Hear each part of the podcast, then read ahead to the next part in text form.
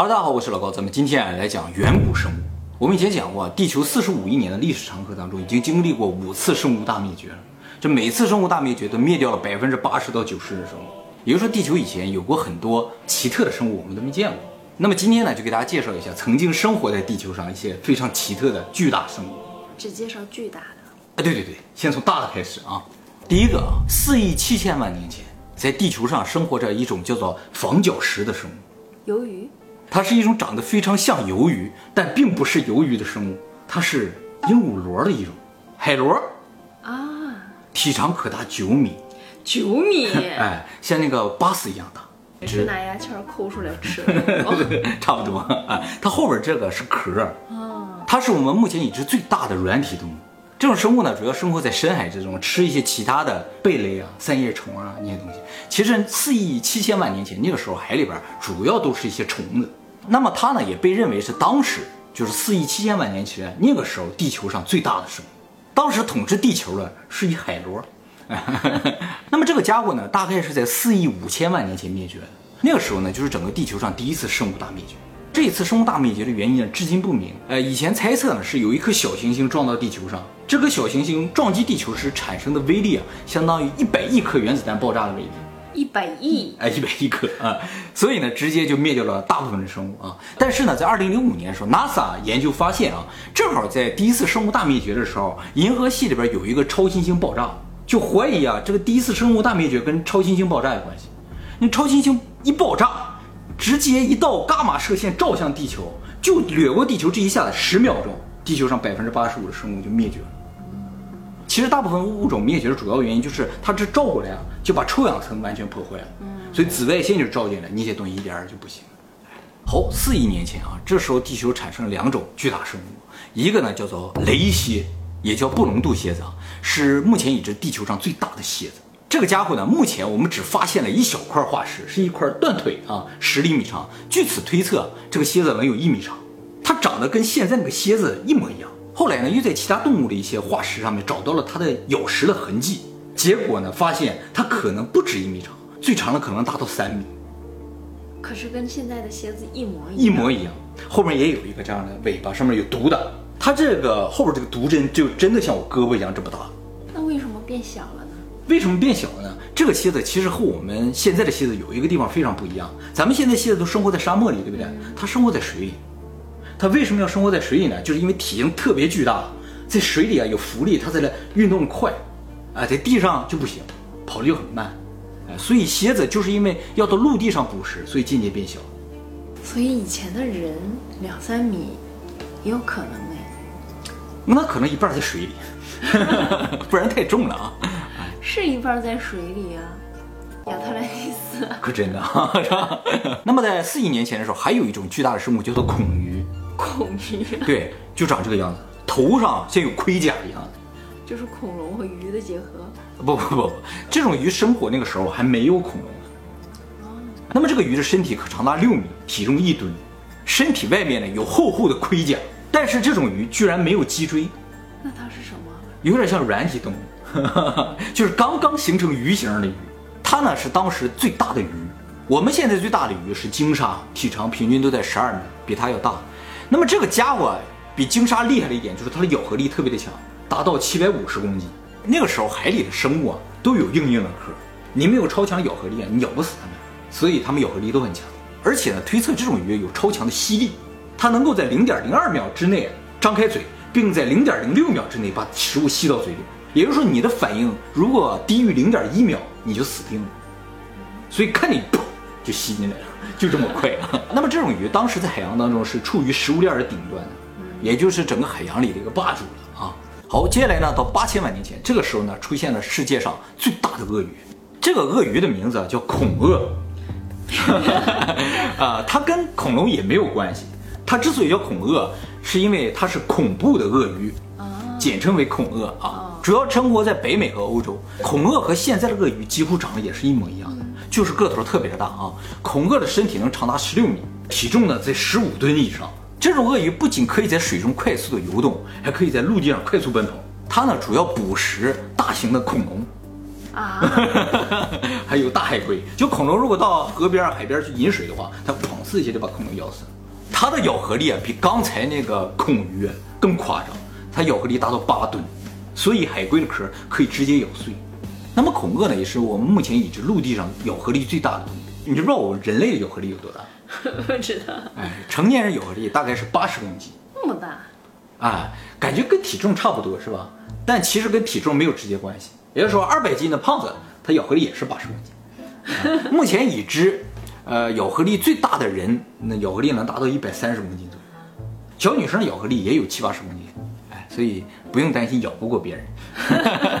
那么说到咬合力，就给大家介绍一下这个地球上现在活着的咬合力最大的动物啊。现在整个地球上咬合力最大的动物叫湾鳄，也是鳄鱼，它的体长可以达到六米，它的咬合力达到两吨。仅次于鳄鱼的呢，就是鳄龟。哎，那乌龟啊，乌龟的咬合力能达到一吨。那么仅次于鳄龟的就是斑点猎狗，咬合力能达到五百公斤。猎狗这种东西消化能力特别的强，动物的皮毛、骨头它全能消化掉，所以它吃的东西是什么都不剩的。像老虎、狮子吃完了还剩下骨架，它吃完了就真的什么都不剩。那么它们捕食能力也很强，消化能力也很强，所以生存力是极强的。但是呢，现在它们在非洲属于濒危物种。看有个 YouTuber 好像救了几个猎狗，哎，对，这种猎狗通常是不攻击人的，所以在非洲有人当宠物养。看它养真的挺像宠物。哎，对，这都是养着的，是不是很帅气？哎，那么比斑点猎狗咬合力低的呢，就是非洲狮。非洲狮的咬合力呢只有三百一十公斤，比非洲狮再低点儿的是大白鲨，三百公斤。大白鲨的咬合力虽然没有那么强，但是大白鲨满嘴都是像刀片儿一样锋利的牙齿，所以它咬什么都一下就全都咬碎了。那么地球史上咬合力最大的动物呢？一会儿我们会介绍到啊。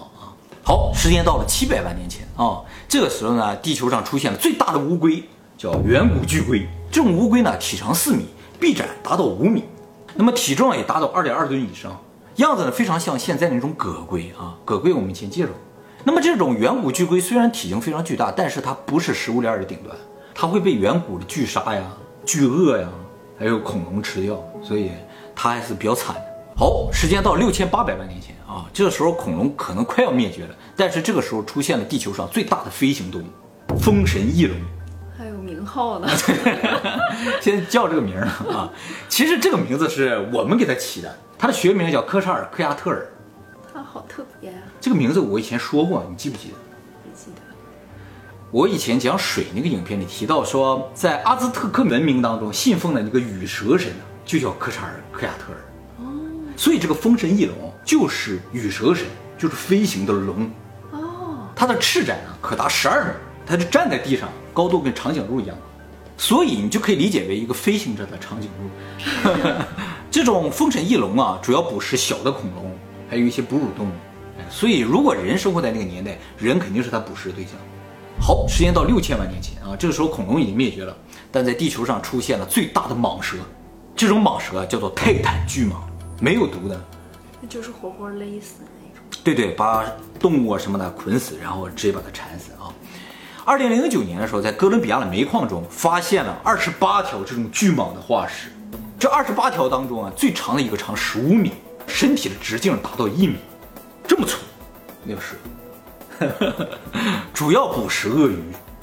一个比一个狠，目前世界现存的最大的蛇呢，叫网纹蟒，哎，体长达到九点九米。但是咱们现在这个蛇都细，粗度可能就十几厘米，它粗一米，太可怕了。好，时间到四千八百万年前啊，这个时候地球上出现了一个特别有意思的动物，这个东西啊叫安氏兽，身体啊长得像狼一样，嗯，但是长了四个蹄子，也就是说它长了一个狼的身子，却长了一个食草动物的腿，所以它就是传说中的披着狼皮的羊，它真的是羊，是吗？长这个样子。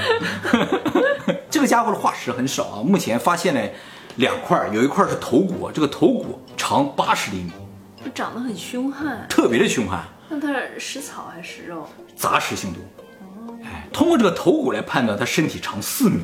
那么这个家伙的这个祖先呢，一直不好判断。有人说它是狼的近亲，有人说它是羊的近亲，啊，但都有可能。但现在最近的说法说它可能是河马或者鲸鱼的近亲。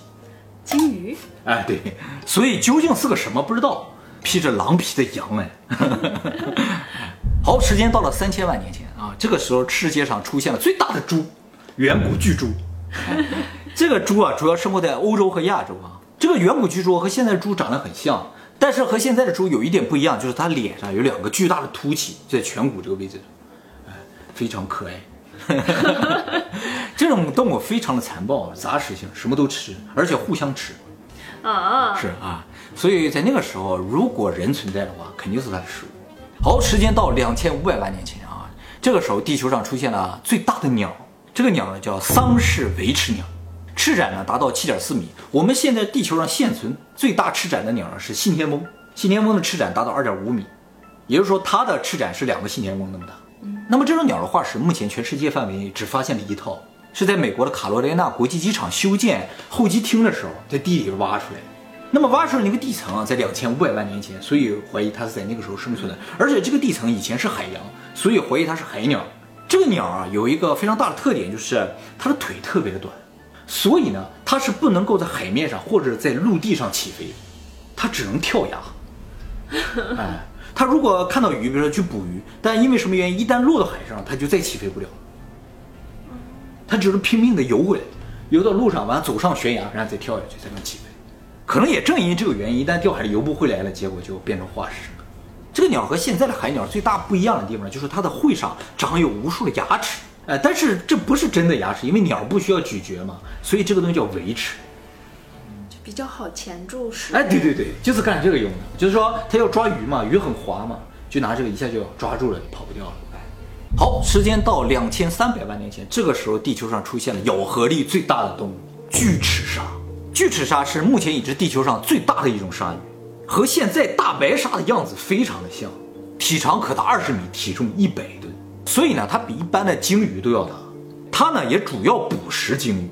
它的嘴里啊有一百多颗长二十厘米的牙齿，而且据推算，这个家伙的咬合力能达到三十六吨，所以呢，它可以轻松的咬碎房子、卡车啊，什么都可以咬碎。三十六吨啊！三十六吨的咬合力，哎，而且最可怕的一点呢，是这个家伙啊到底灭没灭绝不知道，很多这个生物学家认为它还没有灭绝。一开始以为这个家伙可能在几千万年前就灭绝了，但是呢，不断的在海洋里边发现新的化石，而这个化石年龄越来越新，就是最新呢能有一万年前左右，还有它的化石，而且呢，还发现了一些海生动物啊被咬了痕迹啊，有这么大的牙齿的印儿，就怀疑这个家伙现在还生活在深海之中，所以现在很多的电影都以它为题材。哎，那那个巨蟒会不会也没有灭绝呀？都有可能。那巨齿鲨和巨蟒，你比较怕哪一个？我比较怕巨蟒吧，我又不到海里。但是，一旦到海里了，就感觉巨齿鲨一旦出现，我就死定了。我在船上没有用，船一下就咬碎了，就这么可怕啊！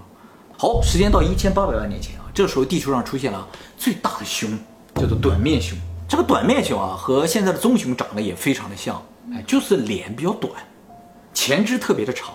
就正常站立的时候和人差不多高，但是两足行走的时候，你身体的高度能达到三点七米以上，体重呢也在一吨以上，大概在一万年前左右灭绝了。但是，一万年前说那时候已经有人了，所以呢，它可能和人有过交集。好，时间到了三百万年前，这时候地球上出现了最大的虎——剑齿虎。这个家伙呢，大概是在一万年前左右灭绝的，所以呢，应该和人也是见过的。剑齿虎呢是老虎的近亲。和现在老虎长得很像啊，不一样的地方呢，就是它尾巴特别的短，然后呢，断过尾的，对对对，然后呢，长有两颗特别长的这个犬齿，这两个犬齿啊，长三十六厘米，从眼睛的下面就开始了，大部分其实是埋在脸里边的，伸出来的部分可能也就不到二十厘米。这个家伙的化石特别的多，甚至还发现了它的 DNA，所以对它的生态了解是非常多的。目前发现这种剑齿虎有三种啊，最小的一种呢叫纤细剑齿虎，中等大小呢叫致命剑齿虎，最大的叫毁灭剑齿虎。名起的都挺好的是吧？那么这种剑齿虎要比我们现在见到最大老虎要大不少。我们现在最大老虎的话，可能三百多公斤，它能达到将近五百公斤。那么也是目前已知地球上最大的猫科动物。这个家伙呢，主要捕食大型的哺乳动物，比如说猛犸象啊、短面熊啊，还有这个大地獭呀。哎它都吃啊。其实当时地球上哺乳动物都挺大的，所以它这个牙齿就特别适合。它的牙齿主要是用来切断气管的，然后放血的。你看啊，目前剑齿虎的化石呢，主要都在美国发现，而且呢，基本上都在一个坑里边发现的。这个坑啊叫拉布雷亚沥青坑，是最大的天然沥青坑，就是这个坑里全是沥青，但是是天然的啊。这个坑啊已经存在了好几万年了，所以几万年前掉到这个坑的动物都保存下来了，密封的嘛，而且保存状态啊要比化石好很多。美国就从这个坑里边挖出了一百多具剑齿虎的骨架，还有猛犸象的骨架、大地塔的骨架，还有很多灭绝了的昆虫的骨架，是个聚宝盆啊！聚宝盆啊！甚至呢还在里边发现了一个人，一个二十岁左右的女性啊，这个女性被命名叫拉布雷亚女子。经过碳十四鉴定啊，她应该是大概在九千年前掉到这个坑里去了，或者是有人把她埋葬到这个坑里，不知道。它的旁边呢还有一只小狗，遛狗时候掉进去 有可能的。为什么说那只狗是他的呢？那么多剑齿虎，难道不是他的吗？剑齿虎都是他的，遛剑齿虎是掉进去啊。其实现在就有一个很大的感到疑问的地方，就是这个坑里为什么有这么多剑齿虎？在坑里发现的食草动物的数量远远小于食肉动物的数量，这是很奇怪的事情，就感觉剑齿虎都很傻的掉到这个坑里。那么推测呢，就是说，可能那个时候呢，食草动物已经很少了，就食物变得很少，出现了一个食草动物，啊很多这个剑齿虎都扑过来要咬它，然后这个动物就拼命的跑，一结果就带着很多剑齿虎一起掉进去了。哎，有这个可能，或者是有些食草动物，它就掉在这儿，然后飘在那儿，剑齿虎老远看见了，以为这是个食物，扑过去就掉进去了，就形成了一个天然的陷阱。这个沥青坑对于人类的考古学起到了非常重大的作用，哎。好，时间到一百八十万年前，这个时候地球上出现了最大的鹰，叫做哈斯特鹰。哈斯特鹰啊，其实灭绝的时间离我们非常近，大概在五百年前灭绝的，也就是在十五世纪、十六世纪的时候灭绝的。这个鹰体重达到十五公斤，翅展呢三米，在鸟类里边，十五公斤的体重属于特别巨大的。那么相对于它的体重，它的翅展又特别的短，所以一开始都以为这种鹰啊是不会飞的。但是后来啊。有人看到它了吗？因为那个十五、十六世纪看到它在那飞，才知道它呢其实是在森林中生活的一种鹰。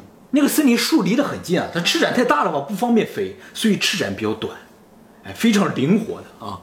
它呢主要栖息在新西兰的丛林当中，捕食一种叫做恐鸟的，特别像现在那个鸵鸟的一种鸟。这个鸟现在已经也不存在了。这个恐鸟的体重能达到四百公斤，它十五公斤的鸟捕食四百公斤的恐鸟。也就是说，四百公斤体重没有用，你脖子细照样不行。所以他们也有可能是可以捕食人类的。当初生活在这个新西兰的毛利人啊，他们到那儿的时候写了一些图腾啊，或者是对于远古一些巨兽的崇拜的一些像文献一样的东西，就是提到了这种鹰。